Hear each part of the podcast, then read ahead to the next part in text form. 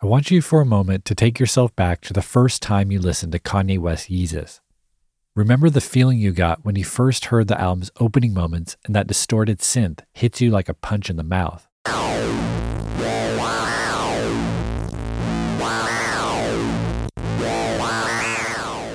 Recall the shock you might have felt when you first heard a line like this. Uh, black girl sipping white wine, put my fist in her like a civil rights sign. And remember the feeling of awe and invigoration you likely experienced when hearing this moment for the very first time. So let's get on with it. We could have been somebody. Said you had to tell somebody. But then, after nine songs dominated by dissonance, distortion, and musical warfare, you reach the album's final track, which by comparison emerges like a glimmering oasis.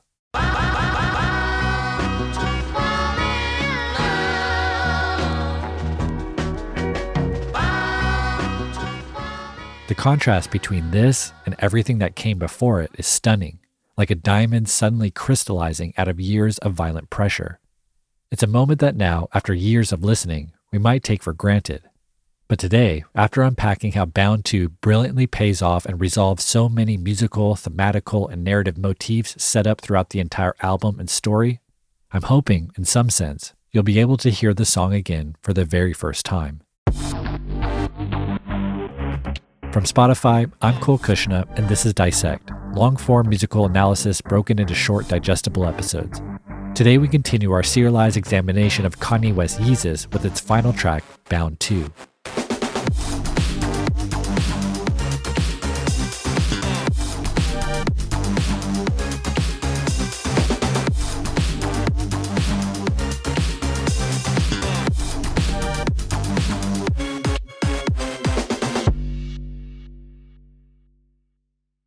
This episode is brought to you by Jiffy Lube. Cars can be a big investment, so it's important to take care of them. I once got a car that I started out with 25,000 miles on. I got it to over 200,000 miles because I took care of it. You know how you take care of a car? You take care of the maintenance, the oil, the brakes, all that stuff. And if you don't, you can have a car just completely fall apart.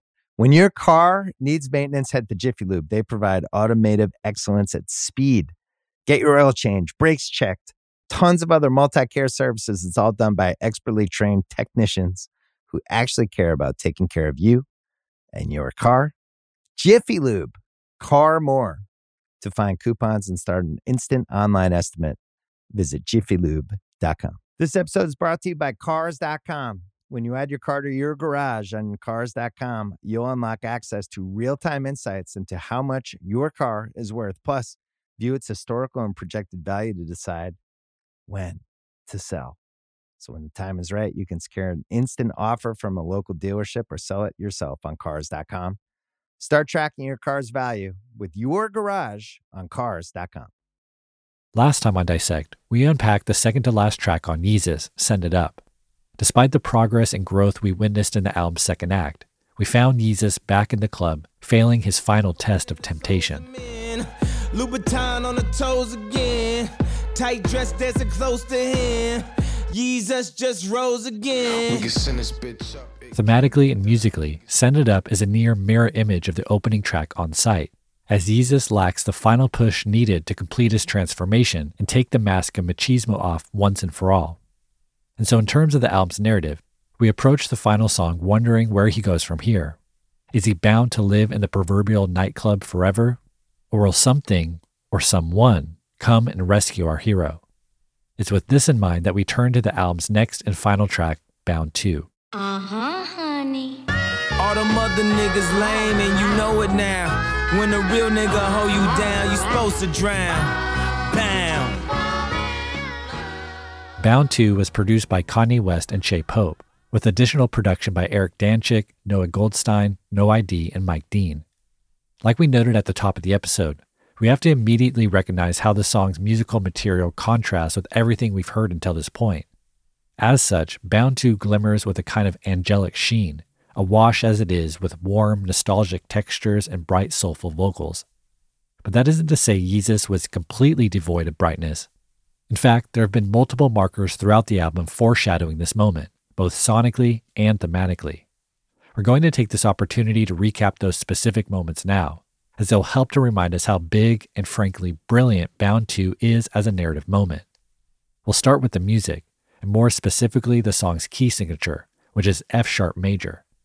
Now, this wouldn't be a big deal on its own, but it becomes a really big deal when we consider the fact that this is the first song that's in a major key on the entire album. Throughout the season, we've talked a lot about how dark and dissonant the sound of Yeezus is. Much of this harsh, abrasive sound had to do with the intervals that are used that make up many of the song's distorted synth riffs. For example, we've talked a lot about the minor second interval and the tritone. Both the minor second and the tritone are intervals that are notoriously dissonant, commonly used in horror film scores. But one thing we haven't talked too much about this season is that tracks 1 through 9 have been in minor keys. In Western music, a song can be written in either a major key or a minor key. Major keys are known to be brighter, lighter, and generally give off a more optimistic or happy vibe. Songs in minor keys, on the other hand, are known to be darker, broody, and generally give off a more melancholic or menacing vibe. Like I mentioned, until Bound 2, every song on Yeezus has been in a minor key. On Sight was in the key of A minor, Black Skinhead, B flat minor, I Am a God, A minor, New Slaves, D minor, Hold My Liquor, C minor, I'm in It, F minor, Blood on the Leaves, D minor, Guilt Trip, E minor, and Send It Up, A minor. But now, at the very end of the album, we get our first major key. Within the world of Yeezus, Bound 2 is like seeing color for the first time after being colorblind your whole life. The contrast is striking. It glows even brighter and more vivid because of what came before it. It's a huge musical payoff and displays how the emotional and dramatic impact of music can be amplified by its context, what comes before and or after it. But even though this is the first full song on Yeezus in a major key, there have been a few small parts of songs that play in major keys. And, surprise, surprise, when we take a closer look at these moments, they are the exact ones in which Yeezus finding his divine woman were being foreshadowed. The first instance of an excerpt being in a major key came on On Sight. The vast majority of the song was in A minor and characterized by snarling, dissonant synths and distorted drums, as we were thrusted into Yeezus' frenzied maniacal lifestyle. But then, amidst all that chaos, a gospel sample suddenly drops out of nowhere. You give it up.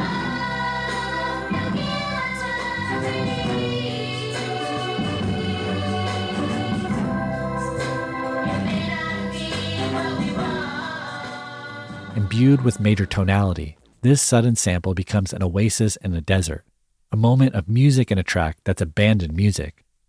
The meaning of such a choice gains clarity when we consider the lyrics. God will give people what they need, not what they want. In other words, we don't always know what's good for us, but God does. The simplest way to understand the Yeezus character's journey is through this interlude. Back on On Sight, before we knew the crippling journey our main character would go on, all we had was Yeezus in the moment. He was raucous, ludicrous, and self consumed. He lived his most indulgent and superficial life. As a character who was running from an emotionally debilitating past, he only existed in the present moment. He was the ruler of the club, getting whatever he wanted when he wanted. The gospel sample may have sung about God, but Yeezus believed himself to be a mortal sort of God that could lead his people in a social revolution. But as you know, that social revolution failed at the end of New Slaves and exposed the limits to his celebrity. His rants amount to nothing, signaling the second occurrence of a major key tonality, the sudden sample of Pearls in Her Hair by the Hungarian band Omega.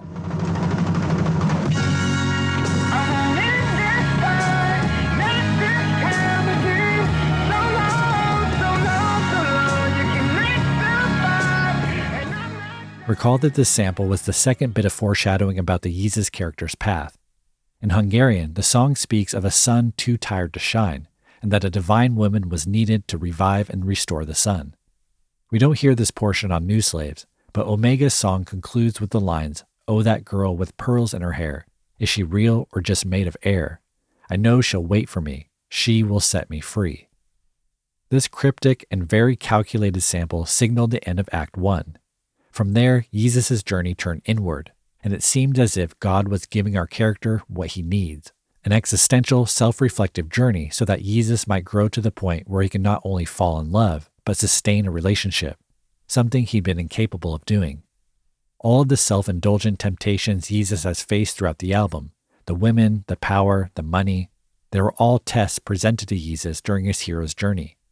His ordinary world had allowed him to exist as a broken man wearing a mask of contentment. And leaving that ordinary world for one that challenged him at his core, he could emerge from the other side somebody ready to move on from his troubled past, ready to build a new identity and a new future, ready for his divine woman that would restore him. Thus, both the gospel sample of On Sight and the Omega sample of New Slaves were acts of foreshadowing, narratively, thematically, and musically. And now, here at the album's end, we get the payoff. What was only alluded to now comes to fruition as the major key soul sound arrives in full, signifying the arrival of the divine woman, the gift from God Yeezus needs to complete his transformation.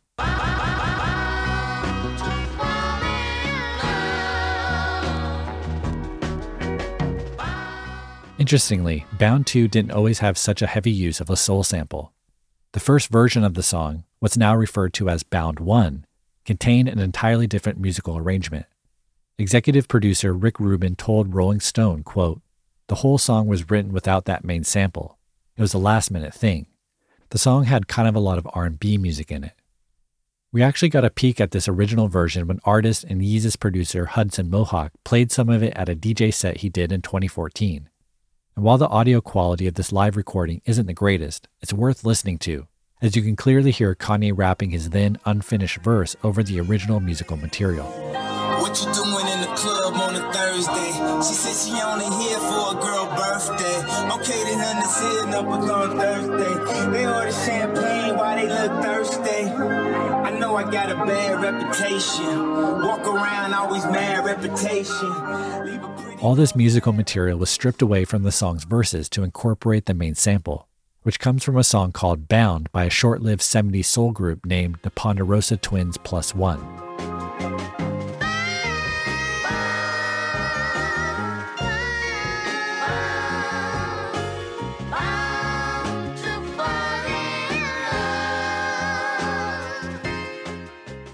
Create what we hear in Bound 2, Kanye and his team sped up the original track, which also raises its pitch.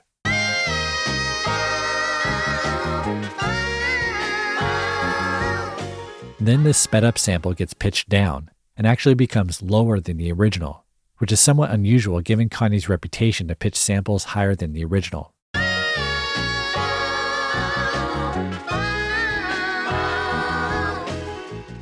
Possible reason why Kanye might have pitched this sample down is to match the key of the original version of Bound, as the hook of that original version featuring Charlie Wilson is included in Bound 2. In any case, this sample loop comprises the entirety of the song's verses.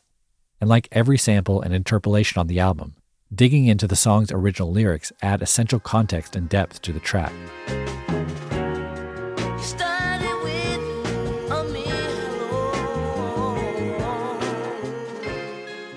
The original Bound is straightforward and incredibly sweet. In the song's first verse, they sing, You started with a mere hello, then you learned her name, you notice her finer qualities, and the magic of her rare personality. This sweetness is such a change in tone from the other songs sampled, interpolated, and referenced on Yeezus. Also, in terms of what happens on Bound 2, this sets the stage for Yeezus meeting his divine woman in a club in the song's opening verse. But things get even more layered when we take a listen to the second verse of the original Bound.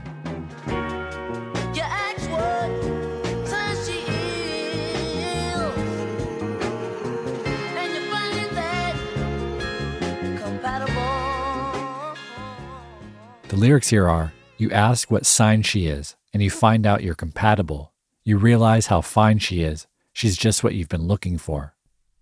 Recall that in our analysis of Guilt Trip, we focused on Kanye's use of zodiac signs in reference to Yeezus' previous relationships and why they didn't work out.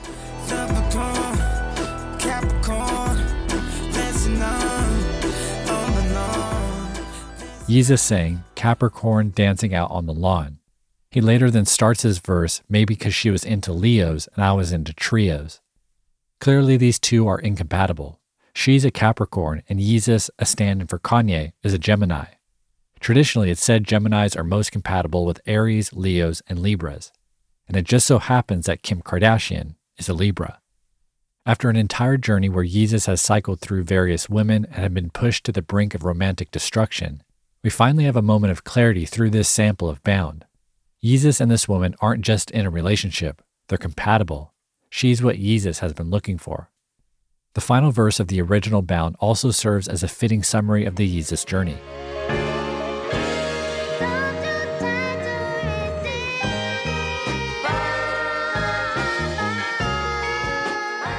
Here the lyrics are Don't try to resist, because you're bound, bound to fall in love. Won't you try it again, because you know you're bound, bound to fall in love. Yeezus had resisted love for so long because of his emotional baggage. As we'll see, even within the lyrics of Bound 2, he's going to express some reservations about commitment as he adjusts to the idea of settling down. But as these lyrics warn, don't try to resist. Just give yourself over to love. There's also a second sample source on Bound 2, this time coming from Brenda Lee's 1960 song, Sweet Nothings. Uh huh, honey. All right. My baby whispers in my ear. Brenda Lee sings, My baby whispers in my ear, sweet nothings. He knows the things I like to hear, sweet nothings. Things he wouldn't tell nobody else, nobody else. Again, we get additional context to Bound 2 as this song expresses a man and woman smitten with each other. And so, before we even dissect a single word of Kanye's verse on Bound 2, we have an overwhelming amount of thematical and musical context around the track. Everything from the song's key signature to the previous samples on the album that foreshadowed this moment, to the specific samples chosen to create Bound 2, they all prepare us and contribute to the album's grand finale, its culminating moment of arrival. Uh huh, honey. All them other niggas lame and you know it now. When a real nigga hold you down, you supposed to drown.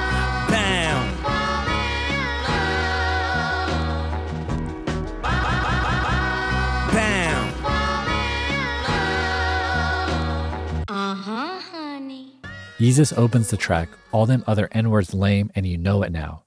When a real N word hold you down, you supposed to drown. We start in a place of ego. This is a love song by Yeezus after all. Up front, we shouldn't expect a complete extermination of ego. That wouldn't be realistic. Instead, we're going to find Yeezus working towards submission, an ongoing process. These specific lines seem directed at Kim Kardashian's ex boyfriends. She had famously dated the rapper Ray J, NFL player Reggie Bush, and NBA player Kris Humphries. Kanye had taken shots at both Bush and Humphries in previous songs. In fact, in 2009, a full three years before he and Kim started dating, Kanye did a feature on Keri Hilson's song Knock You Down. It was in this song that Kanye called Kim the quote, cheerleader of my dream that seemed to only date the head of football teams. And the last line Kanye has on the track is a pointed one You should leave your boyfriend now. Jackson. Now I'm mad, real mad, Joe Jackson. You should leave your boyfriend now. I'ma ask him. In 2012, just two months before Kanye and Kim went public with their relationship, Kanye directly addressed Kris Humphries in the song Cold from the GOOD Music compilation Cruel Summer. And I'll admit I fell in love with Kim. Around the same time she had fell in love with him. Well, that's cool, baby girl, do your thing. Lucky I ain't had Jay dropping from the team. For years, Kanye had waited for Kim to finally give him a chance rather than those other guys. So there's a sense of personal victory in the first line of Bound 2. Kanye even had a string orchestra perform Knock You Down as part of the song melody that played as he proposed to Kim in 2013. Now that this woman has Yeezus, now that Kim has Kanye, she realizes how lame everyone else has been. And we can assume the same is true for Kanye. All those other women we heard about on the album pale in comparison to Kim. The line, when a real N word holds you down, you're supposed to drown, is a rather strange expression of love. But as we've seen, Yeezus is prone to express his feelings aggressively. Hold you down is slang for showing support and commitment to someone, and Kanye's line plays off this phrase to bridge into a reference about drowning. This might evoke the idea of dying for the one you love, or generally using drowning as a metaphor for complete immersion in a single relationship. These darker undertones of commitment foreshadow the part of Yeezus that feels trapped by the idea of committing to a single person forever. Thus, this opening couplet perfectly sets up the dichotomy that will unfold over the course of the track, as it captures both the celebration of his new love and his reservations about settling down. What you doing in the club on a Thursday? She said she only here for a girl birthday.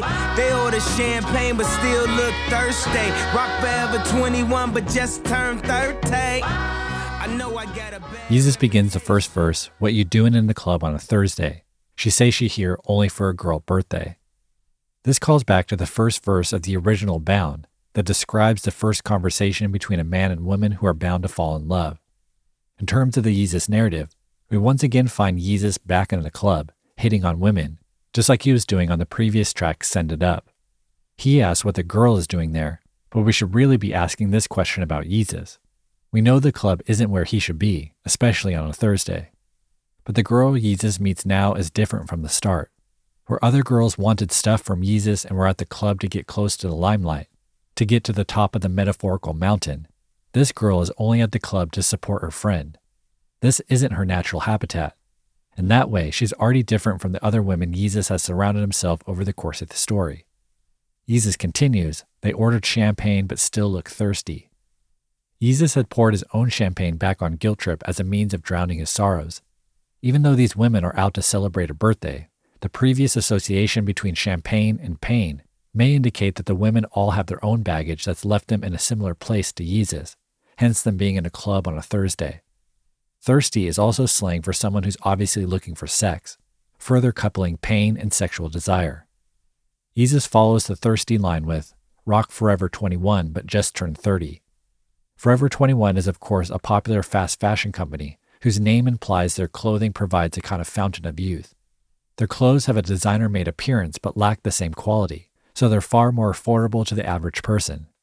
Kanye points to the humorous irony of a 30 year old wearing Forever 21, as it ties into the desperation of a bunch of thirsty 30 somethings being in a club on a Thursday, trying to meet men. Yet the woman Yeezus seems focused on is different than these women. She's only there for her friend's birthday, so Yeezus too tries to differentiate himself from the pack. I know I got a bad reputation. Walk around always mad uh-huh. reputation. Leave a pretty girl sad uh-huh. reputation.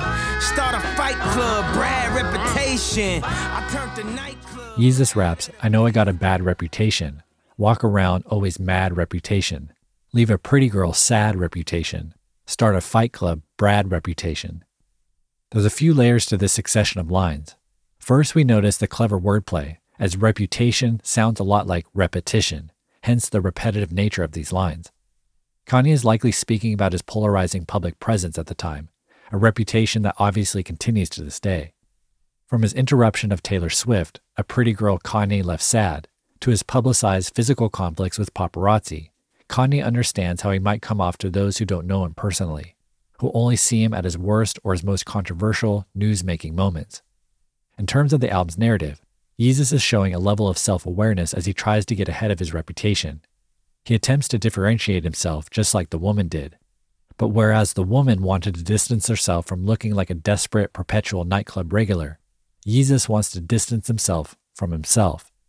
He knows his reputation is an angry, out of control womanizer, which is, to a certain degree, true. But he caps off his description of why he has a bad reputation with Fight Club, which is a fictional movie. The inclusion of a fictional reference implies that reputations are often fantastic and not the reality of the situation. Yeezus might not be as bad of a guy as his reputation makes him out to be. Of course, this reference to Fight Club is also a comedic play on the film's star, Brad Pitt, whose name here morphs into Brad Rhett Pitt-tation. But like every reference on Yeezus, we find additional subtext in the name drop when we consider Fight Club's plot. The film centers on an unnamed main character, played by Edward Norton, who befriends a man named Tyler Durden, played by Pitt. Soap. Sorry? I make and I sell soap. The yardstick of civilization. And this is how I met Tyler Durden. Did you know if you make The main character and Tyler start a fight club for men to work through the frustration and pain they experience in their consumer driven existence. Through shared violence, they use physical pain to eradicate their existential pain. The fight clubs become so popular and cultish that they eventually evolve into a revolutionary faction bent on the destruction of credit records to free people from the debt corporations use to control them.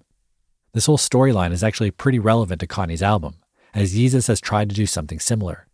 Black Skinhead was his identification of frustration, and New Slaves was his attempt at revolution to overthrow corporations who use materialism and consumerism to control us. The other relevant part of Fight Club is its dramatic twist ending, where it's revealed that, spoiler alert, Tyler Durden is actually a figment of the narrator's broken psyche. I don't understand this. You were looking for a way to change your life. You could not do this on your own. All the ways you wish you could be, that's me. I look like you want to look. I fuck like you want to fuck. I am smart, capable, and most importantly, I'm free in all the ways that you are not. It turns out that the narrator is actually Tyler Durden. They are the same person. One is weak and worried, the other carefree and empowered. Yeezus had a similar rupture in his personality, as he often wore a mask of machismo to disguise and cope with his more vulnerable emotional side. A Brad reputation, indeed. Fight club, Brad reputation. I turned the nightclub bad at a basement. I turned the plane around, your ass keep complaining. How you gon' be mad on vacation? Dutty whining around all these Jamaicans. Uh, this that prom shit. This that what we do, don't tell your mom shit. This that red cup all on the lawn shit. Got a fresh cut straight out the salon, bitch. Bound 2 continues and turned the nightclub out of the basement. This is an extension of the Fight Club reference, as Tyler Durden started that violent club out of a dingy basement. But Kanye fittingly flips Fight Club to nightclub, asserting that Yeezus has the kind of star power to turn a regular old basement party into a happening nightclub scene. This surge of ego leads to the next lines I'll turn the plane around, your ass keep complaining. How you going to be mad on vacation? Given the talk about bad vacations back on Guilt Trip, it seems Yeezus has a hard time relaxing. Again, even within this quote unquote love song, we hear his more aggressive side bubbling to the surface. Kanye then caps off this section of verse 1 with one of the album's most prominent motifs Dutty whining around all these Jamaicans. Dutty wine is a Jamaican dance usually performed by young women. The play here is that while the woman Yeezus is with should be dancing or dutty whining on vacation in Jamaica, she's instead whining or complaining, triggering his threats to turn the plane around and go home. But we have to acknowledge here that Kanye has very purposefully and pointedly interpolated or sampled four different Jamaican artists on four different songs throughout Yeezus. While there's no Jamaican sample on this particular track, he formally acknowledges this thread by name here at the end of the album, closing the loop.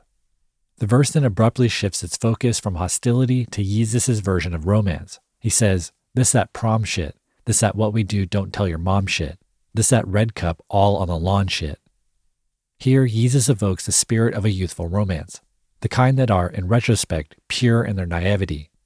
Proms are also viewed as the culmination of high school, a night of debauchery that serves as a last hurrah for seniors before they head off to college or other adventures. So Yeezus captures that youthful and innocent energy, but also that sense of dangerous yet alluring transgression that's often associated with prom night, the stuff you don't tell your parents about. This is extended in the visual of red cups, which have become iconic symbols of American high school and college parties. This sense of prom night spirit recalls the youthful love affair detailed on Blood on the Leaves. There, Yeezus had said he and his love interest had been so young and recalls their first party together, where the girl ends up running down a lobby screaming that she loves him. There was a sense of promise between them, promise that would be soon overshadowed by the allure of the limelight and its burning away of any and all innocence. The prom shit line recalls this sense of innocence that had been lost. Finally, everyone tries to look their best for prom, which explains the verse's closing line got a fresh cut straight out of the salon, bitch. But people also change up their external appearance in response to the desire of a fresh start or a new beginning. Given everything Yeezus has gone through, a fresh cut fits this change in attitude and behavior. Fittingly, this change in appearance is followed by a change in key and musical material, as the sample drops out and is replaced by a fuzzy synth and the lush, layered vocals of Charlie Wilson. We'll hear and discuss that right after the break. This episode is brought to you by Anytime Fitness. We're not all professional athletes, but we all have health goals. That's why Anytime Fitness gives you access to personalized plans and support from a coach. Plus, you can track your training, nutrition, and recovery progress with the Anytime Fitness app, just like the pros. With 24 7 access to more than 5,000 gyms worldwide, get more from your gym membership. Visit AnytimeFitness.com to try it for free today. Terms, conditions, restrictions all apply. See website for details. On May 10th, Kingdom of the Planet of the Apes is coming to IMAX and theaters everywhere. What a wonderful day! This summer, one movie event will reign. It is our time. They stole my village. I know where they're taking your clan. Bend for your king. Never. Kingdom of the Planet of the Apes. Only in theaters May 10. Tickets on sale now. Rated PG 13. Some material may be inappropriate for children under 13. Welcome back to Dissect. Before the break, we heard the first verse of Bound 2, where Yeezus met his love interest in a club. The verse ended highlighting the youthful spirit and energy of this new romance, and we suspect that his new haircut signified a renewed sense of identity, a fresh start. It's with this in mind we head into the song's refrain, and we instead hear original vocals from Charlie Wilson. Straight out the salon, bitch. I know you're tired of loving, of loving with nobody to love. Nobody, no. Uh huh, honey. What Charlie Wilson sings here is an interpolation of the melody from a song called Aeroplane Reprise by Wee, yet another American soul group from the 70s used on this song.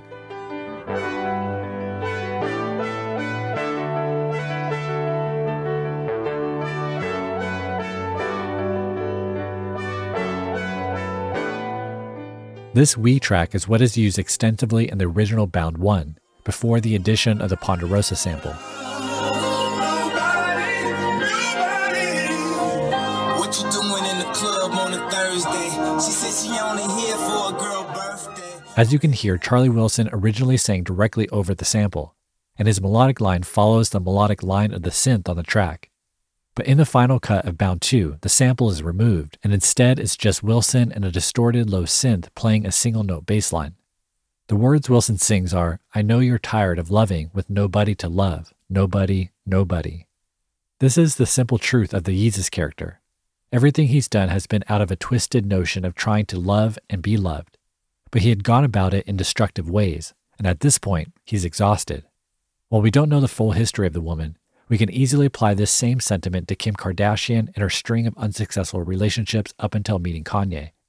Both have a history of failed attempts at love, but this one is different. This one is uh-huh, real. Close your eyes and let the word paint a thousand pictures. One good girl is worth a thousand bitches. Bam!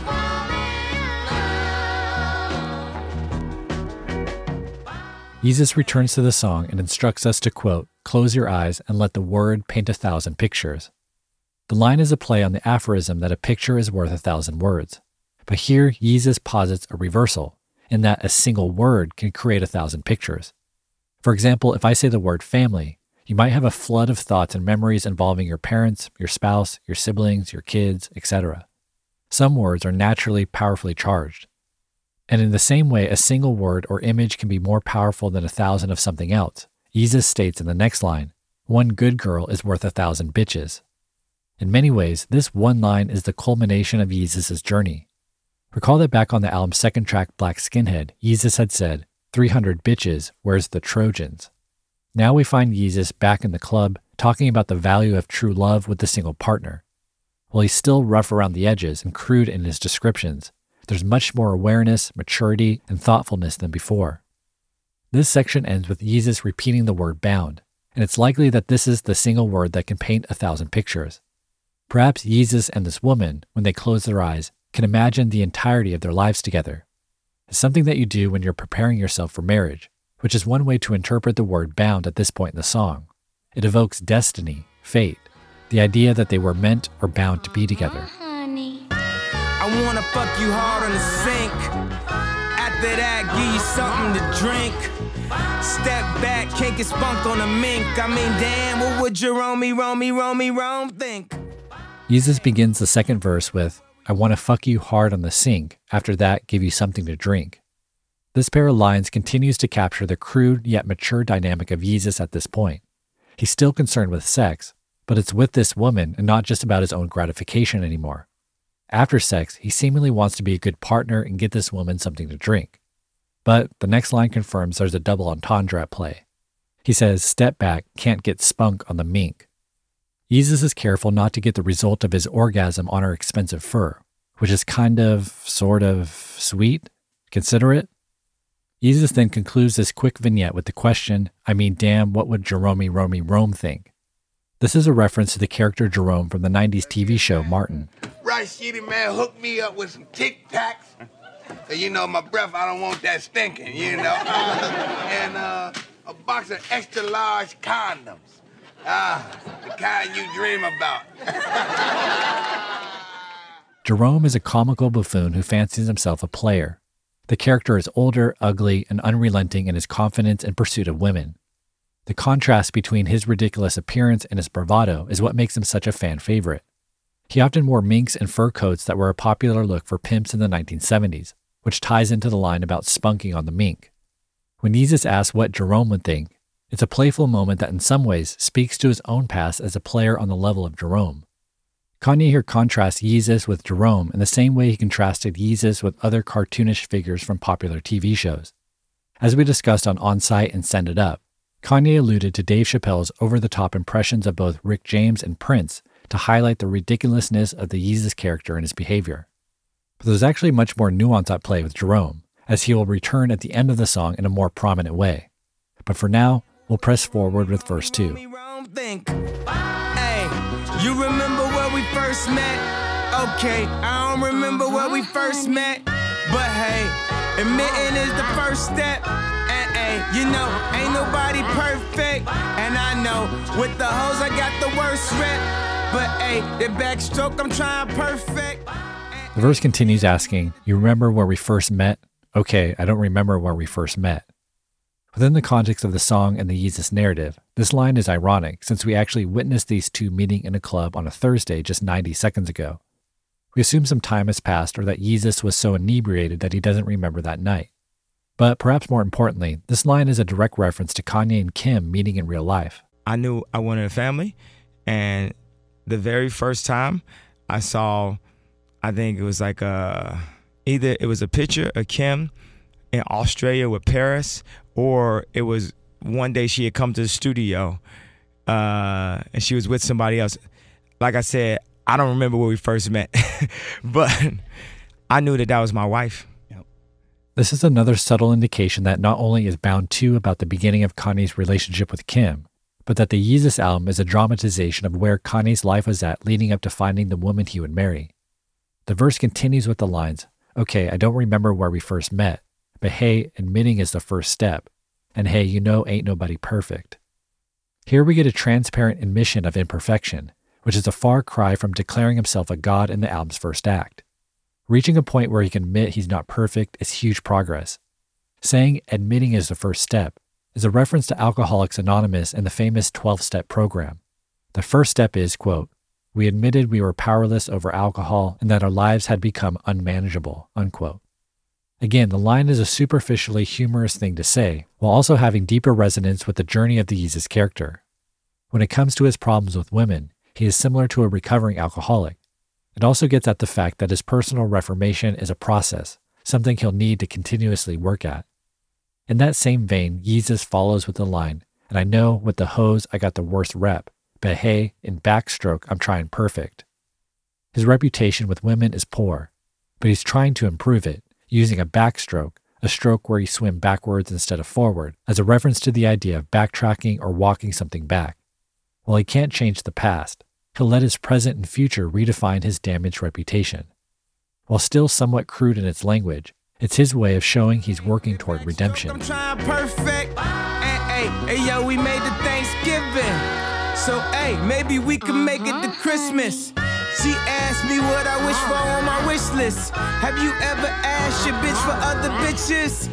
Maybe we could still make it to the church steps. But first, you gon' remember how to forget. Here we get an indication that some time has passed since verse 1 and that the relationship hasn't fallen apart like the ones in the past. Yeezus raps, We made it to Thanksgiving, so maybe we can make it to Christmas. The holidays serve as checkpoints. Make it to one, then you can make it to the next, and so on. is similar to the way athletes approach endurance events. Someone who runs a marathon may just focus on one mile at a time. Before they know it, they've completed all 26 miles. After this run of enduring lines, Yeezus then plays on the Christmas reference and says, She asked me what I wished for on my wish list. Have you ever asked your bitch for other bitches? Again, we get a cheeky response that works for comedic purposes, but also reveals that Yeezus is still struggling with commitment. Yeezus still isn't perfect, but he's trying. The complicated nature of this dynamic explains the following lines. Maybe we could still make it to the church steps, but first you gotta remember how to forget. If Yeezus and this woman are going to finish this marathon, so to speak, it will depend on her ability to look past his lapses, imperfections, and bad reputation, which really is a component of just about every single relationship. For any relationship to work long term, there must be an acceptance of the mistakes we've made in the past and the present, a general acceptance of everything that made us who we are now. Unspoken here is the idea of forgetting being coupled with forgiving, or to forgive and forget. Given that there's a reference to church and Christmas, this might be alluding to forgiveness being one of the central tenets of Christianity. But with all this said, how huge of a character moment is it for Yeezus to be thinking about marriage? We've come a long way since On Sight. And as if feeling that same sense of how wild the journey has been, Yeezus ends the second verse appropriately. church steps. But first, you gon' remember how to forget. After all these long ass verses, I'm tired, you tired. Uh-huh. Jesus wept. Yeezus closes with the lines After all these long ass verses, I'm tired, you tired, Jesus wept. In the last song's last verse, Kanye cleverly acknowledges that we've reached the end of the album. Also, a typical rap verse is 16 bars or measures long. But these final lines actually go past this 16 bar standard, extending the verse to an unusual 18 bars. So there's irony in saying the line long ass verses precisely at the moment the verse runs over the usual time limit. But in terms of the album's narrative, this moment marks Yeezus ready to move on from his past life. Both he and his partner have had extensive trials with past relationships and sexual encounters. Exhausted, they've both reached a point in which they're ready to settle down. But the couplet gains dimension with the last line, Jesus wept. This flips song verses to Bible verses, and at just two words, Jesus wept happens to be the shortest verse in the entire Bible, John 11:35. So there's surface level wordplay and irony here. Tired of these long ass verses, Kanye cites the shortest verse there is. But of course, we need to dig into the context of this Bible verse, especially since Jesus wept seems to be the punctuating statement of the song and entire album. The 11th chapter of John tells the story of Jesus and Lazarus. Lazarus is a follower of Jesus who falls fatally ill. Jesus hears of his illness yet waits two full days before starting his travel to see him. He tells his disciples, quote, Our friend Lazarus is asleep, but I'm going to awaken him. Once at the town of Bethany, Jesus learns that Lazarus has been dead and in a tomb for four days. Lazarus' sister, Martha, says to Jesus, Lord, if you had been here, my brother would not have died. Jesus then says, I am the resurrection and the life. He who believes in me will live, even though he dies, and whoever lives and believes in me will never die. Jesus then meets Lazarus' other sister Mary, who is weeping and mourning alongside other townspeople. Deeply moved by their grief, Jesus weeps with them. Jesus then goes to the tomb of Lazarus with Mary, Martha, and the rest of the mourners. There he asks them to remove the stone that covered the hillside burial place. Jesus looks up to the heaven and prays to his Father, closing with these words Lazarus, come out. To the shock of everyone, Lazarus emerges from his tomb, a dead man resurrected. Knowing the context of this story, we can now circle back to the final couplet of Bound 2's final verse. After these long ass verses, I'm tired, you tired, Jesus wept. The implication here seems to be that throughout the album, during all that manic behavior and chauvinistic womanizing, Yeezus was metaphorically dead inside. We suspected this to be the case, as there are always subtle hints in this direction, but here it's stated plainly and clearly. And now, by the grace of God, this woman was sent to resurrect him. This provides a perfect resolution to the album's two key samples we recapped at the top of this episode. First, we had the gospel sample in the middle of On Sight that foreshadowed the fact that despite Yeezus getting whatever he wanted in the club, it wasn't what he needed. And the implication was that God gives us what we need. Then later on New Slaves, we heard the Pearls in Her Hair Omega sample that spoke of a woman coming to resurrect the tired sun from out of the darkness. Yeezus was the sun too tired to shine, and darkness followed, pain followed. It wasn't a literal death like Lazarus, but an existential one. Since New Slaves, we've awaited the girl with pearls in her hair, the one who would take away the darkness and resurrect the sun. And now she's here. And so, just how the major tonality of Bound 2 resolved the musical tension of the entire album, these two foreshadowing plot points are resolved by the final lines of Bound 2's final verse, as it combines God, woman, and resurrection in a single couplet. We also have to acknowledge that Kanye says Jesus wept, where he very easily could have said Yeezus wept. Recall that on the previous track, Send It Up, Yeezus ended his only verse speaking about a different kind of resurrection. Toes again, tight dress dancing close to him.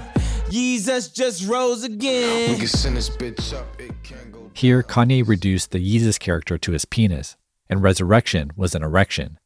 We heard that resurrection play as significant, as Send Up found Yeezus back in the club indulging in the same behavior as he did on On Sight. All that progress and growth we witnessed in the second act seemed to be in vain, as Jesus as a man lacked that last bit of courage or strength to fully eradicate himself of his self destructive tendencies. So, in defense of this, he fell back into his old ways and resurrected the Yeezus persona, his protective mask of machismo.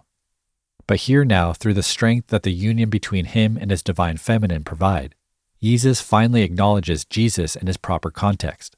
He replaces the album title Yeezus with Jesus, humbling himself and restoring his faith in a higher power. It is Jesus and this woman that resurrects and guides him now, not his penis. It's the entire Yeezus journey captured in just two punctuating words.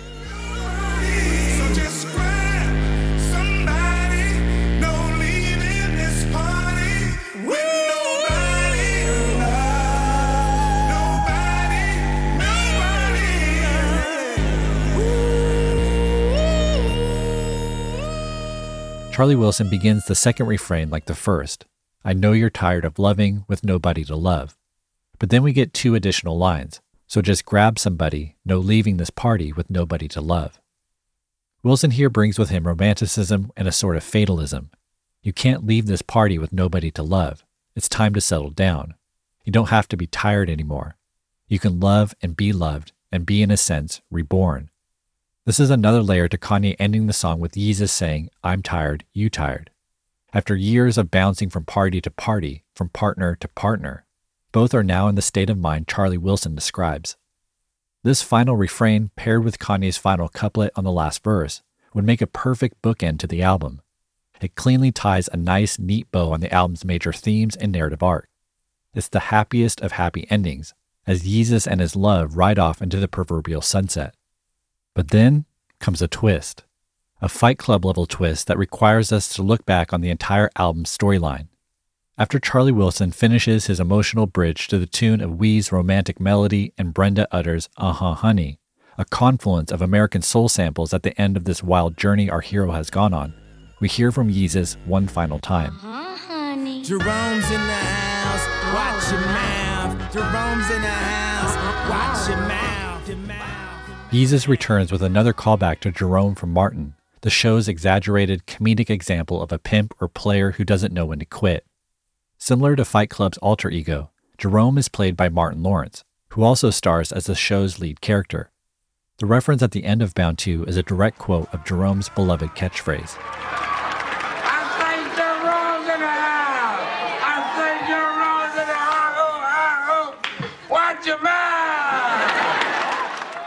The first Jerome reference in verse 1, Yeezus merely joked about what Jerome would think if a mink coat got cum on it.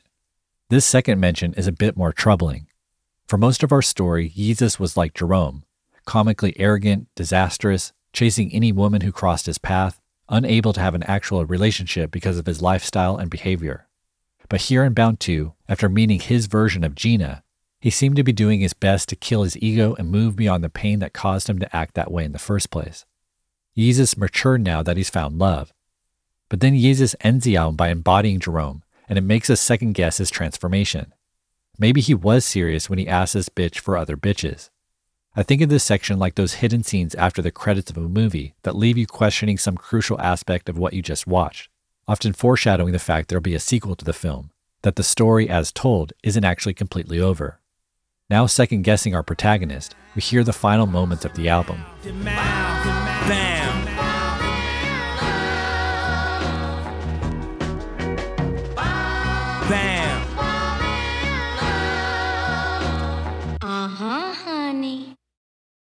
The last thing we hear from Yeezus is the word bound.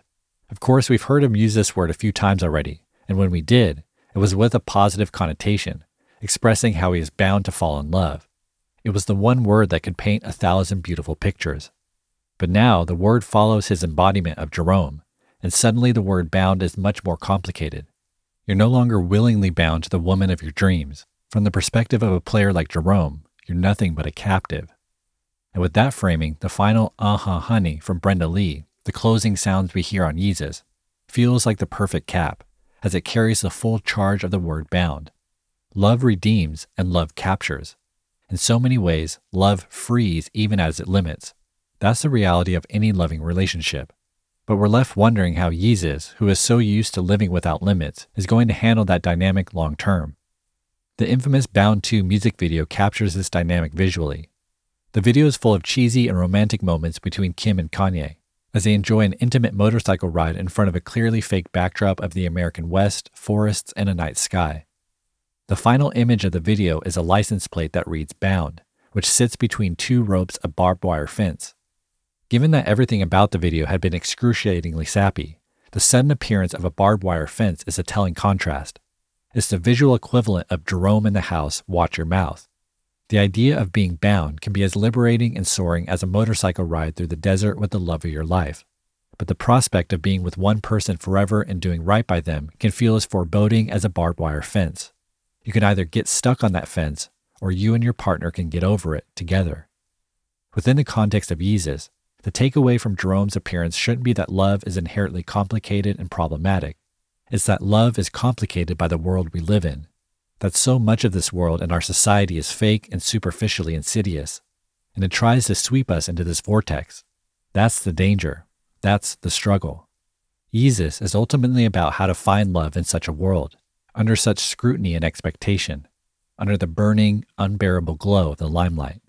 Yeah, there's certain type of people, you know, of course, being in the limelight, you have to have a match or like someone that's equally yoked. And it's, uh, you know, it's difficult because there's people that you would date that would try to, you know, date you to maybe be more famous, or there's people who will want you to be less famous than you were, and, you know, just not accept who you are, you know, in life. Mhm. And when I would be on the phone with her, you know, even at my, you know, lowest moment, she'd give me energy and remind me of who I was. And I needed that support, uh, you know, at all times. You know, to me, it's such a blessing. And now I, I feel like it's going to give me the stability that I need to really create and really do God's work uh, in the way I should, you know, and have a, have a reason with my family. Uh, and always, you know, someone to be accountable, someone to be responsible for. Like after I lost, after I, you know, lost my mother, there was times I felt like, I, you know, I would put my life at risk. I felt like sometimes I didn't have something to live for, and now I have, you know, two really special to live people to live for, a whole family to live for, a whole world to live for. So, yeah. Conclusions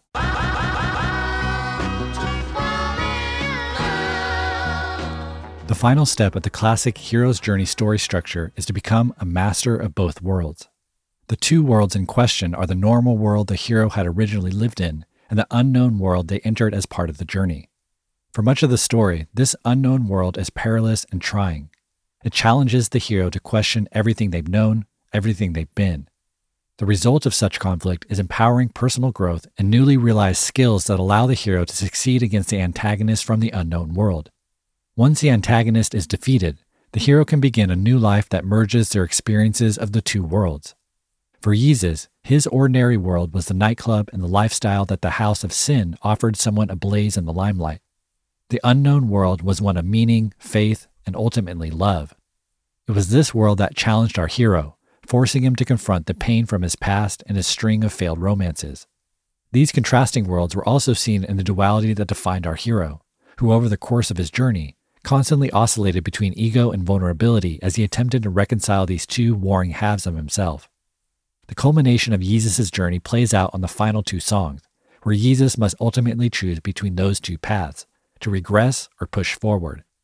After failing his final test at the club on Send It Up, Yeezus seemed to be on the verge of defeat, forever entrapped in the destructive cycle of women, materialism, and drugs. He'd become a self defined new slave he so aggressively denounced in Act 1. But as foreshadowed throughout the album, Yeezus is ultimately saved by a divine woman sent by God on the album's final track, Bound 2.